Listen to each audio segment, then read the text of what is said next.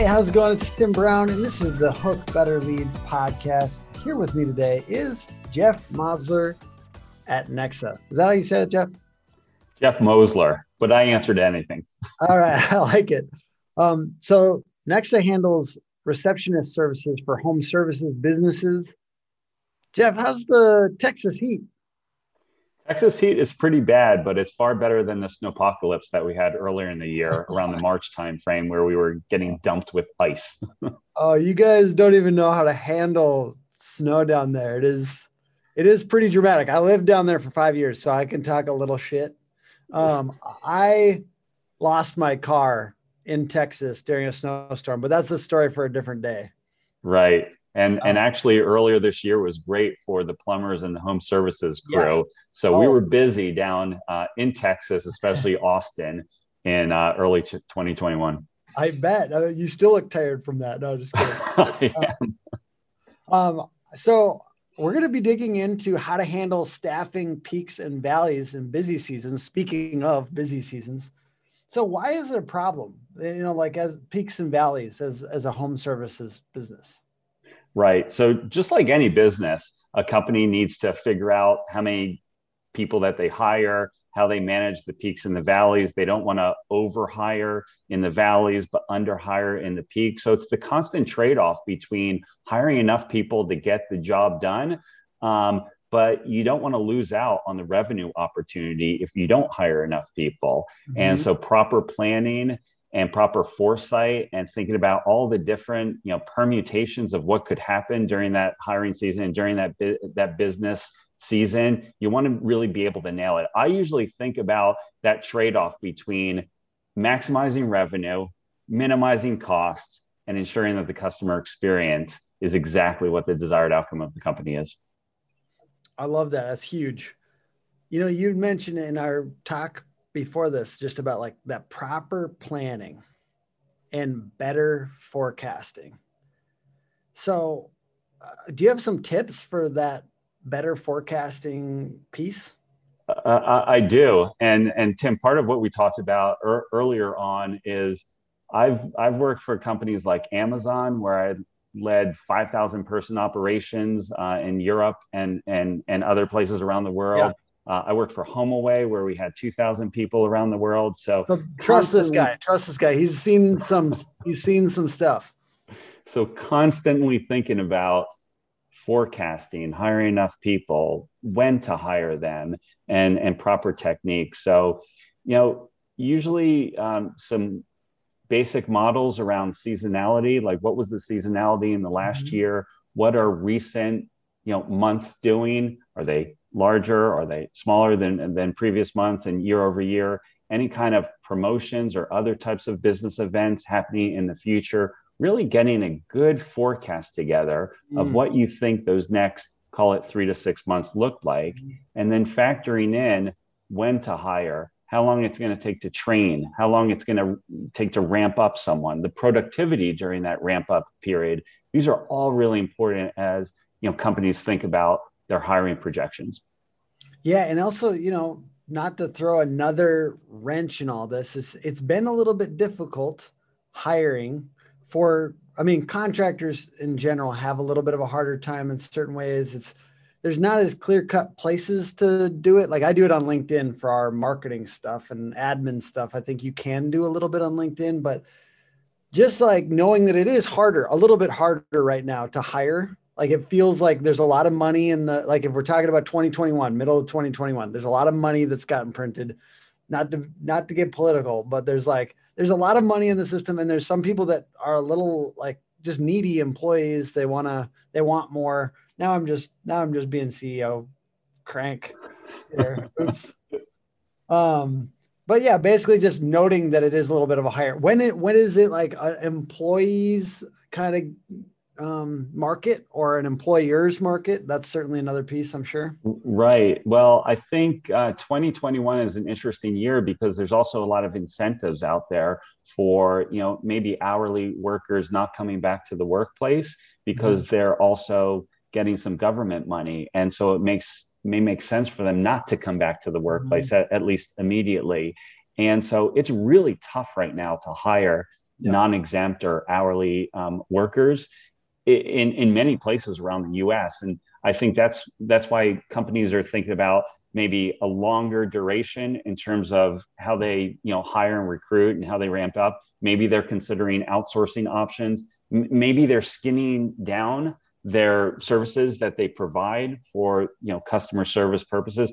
All of these factor in. You know, I like to also think about maximizing flexibility in in the in the workplace as well. So you know maybe Tell in yeah, so may, maybe in you know traditional years, um, a company may have hired people to work the phones or people to work emails, customer service, or people to maybe work on weekends. I think maybe maximizing the fungibility or the flexibility of the folks that you hire and don't overly specialize in one particular area so that when maybe the phones aren't ringing, that these employees could help with the billing.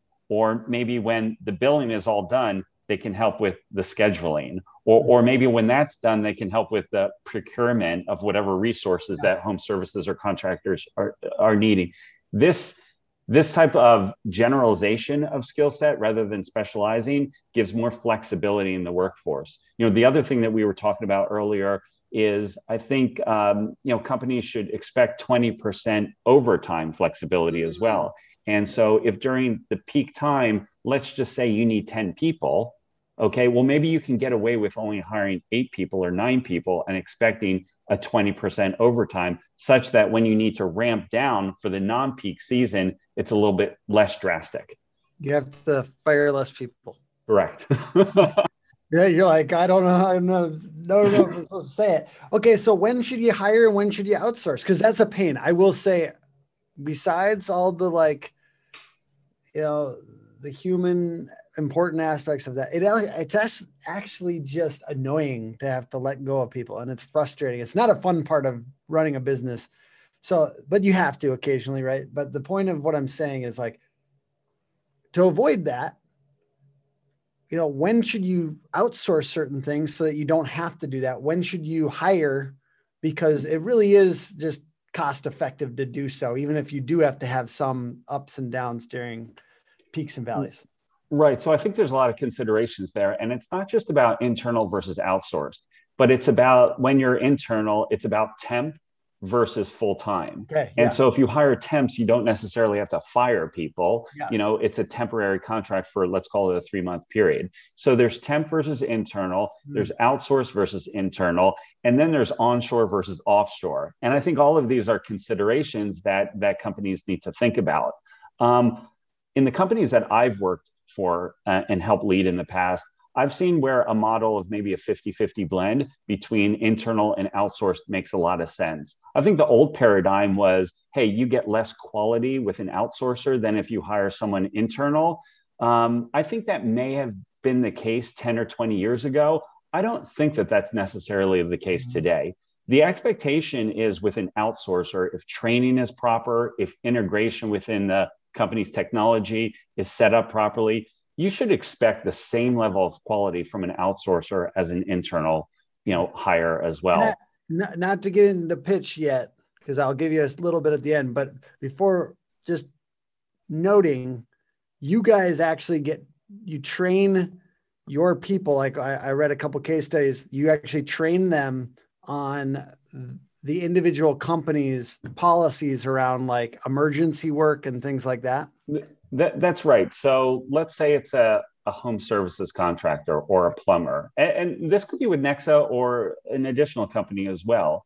Yeah. um, the job of the outsourced agent and we certainly do it at nexa as well is to log in to the plumber system maybe it's ServiceTitan to do the scheduled calls okay. to log in to do the billing proper, yep. to, to set up the schedule. These are the things that a company should expect with an outsourcer as well. Mm-hmm. And so the ability to perhaps get the same quality with an internal employee versus an outsourced employee, it's there with the right company. Yeah. And I think that's the expectation that a home services, you know, business should have they should want the outsourcer to deliver a similar amount of tasks or, or quality that an internal hire um, has.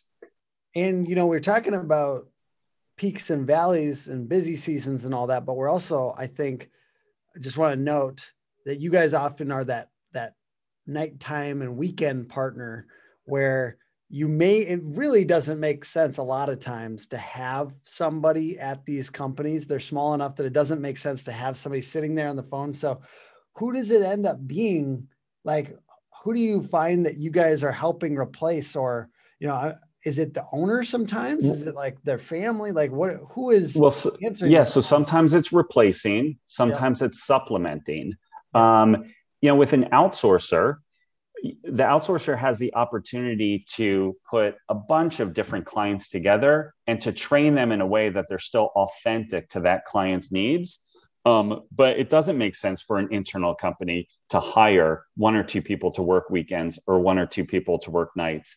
But yeah. because the outsourcer is blending these people across several or, or many clients, mm. they can be more productive during that time and still give the client a really good rate for those types of services. You brought up something else that makes a lot of sense, which is the home services and the contractors, they need to focus on what they do best, which yeah. is delivering the service of, of what they're in business for and rely on other people, whether it's an internal office staff or an outsourcer to answer the calls mm. so that they can be more productive with what they're doing. Yeah, the last thing is a plumber or an owner of a company having to answer their calls after, you know, a busy day during dinner time or at night. Rely on an outsourcer for that. Yeah.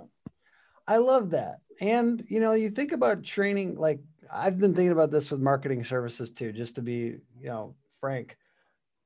But it's also the training that these people get you know and if you're not really good at training that let's say you were never a customer service rep yeah, you know, usually contractors, you know, if you're a 15 to 40 person company, a lot of times you did do sales, but like being the customer, being like there are real things that you learn on etiquette and answering the phone and all these different things that you can pass off and you've got people there that are training them up. I, I think the same with hiring and training marketing people. Like they have uh, like talking to people and they're they're making a decision between us and an internal marketing person. And sometimes it's like you've never hired for a marketing position before. It's you are going to have to fail a couple times. I did. I've failed yeah. 20 well, times. You know, like we've all like we've gone through a lot. You learn a lot. So like that's the hard part. If you've never really hired for this, it's a little bit different. Well, I can't roof and yeah. I'm only dangerous enough with plumbing. And yeah. you better believe my wife doesn't want me to touch the electricity. Yeah. And so I hire a professional for that. I think maybe these contractors should consider these outsourcing companies as professionals in sales or customer service and billing. And so maybe allow the outsourcer to do what they really do well for the benefit of the client um, so that the client can focus on what they do really well, which is the trade that they're in.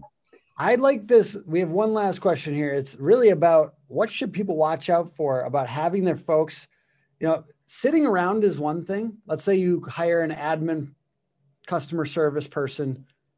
That's and they're sitting around some of the time. That's one thing. And that seems bad enough, maybe, to these guys. Like a lot of these guys are highly productive, highly driven folks. And to have somebody that they spent 30, 40, 50,000 dollars on sitting around half the day and then taking customer service the other half, like kind of hurts.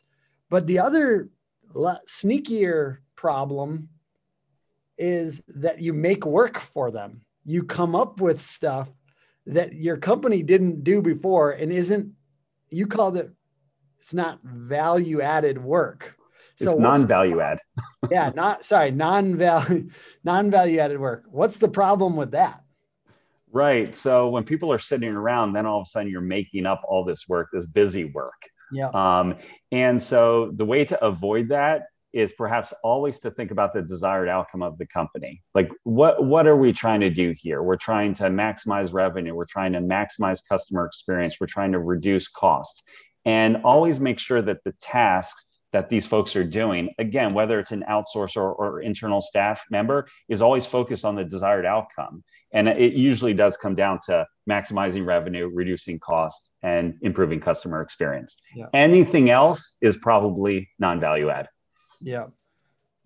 So just something to think about as you're making the decision between hiring and and outsourcing this particular piece. Is there anything else that you'd add as far as like how to make this decision, why Nexa might be a great partner?